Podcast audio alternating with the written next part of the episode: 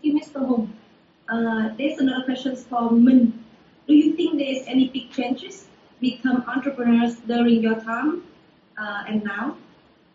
Uh, I think quite a lot. Uh, I think quite a lot. Uh, at the very beginning, then uh, I think that I quite confident that I know a lot.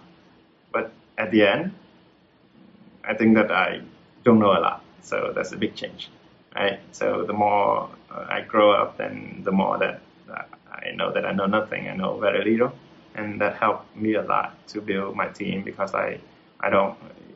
I mean, I, that super team kind of like idea is about that, right? It's about accept a few things that you are good at and move on and find uh, the the group. I mean, the partner with the skill that you don't have, and something that you don't you are not good at. So that's a big change. Uh, I become uh, more mature. I become more open.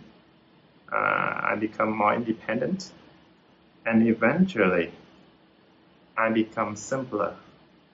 So my life now is not uh, that complicated. Uh, I I can stay home all day long. I mean, one month, two months, three months. I um, I live a very simple life, and I think that's that's a, a achievement for me uh, during the entrepreneur journey.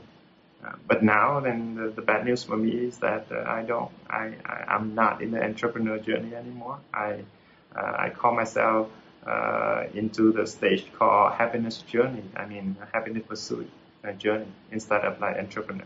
So I ended it, uh, that uh, entrepreneur journey like two years ago already, and I'm happy.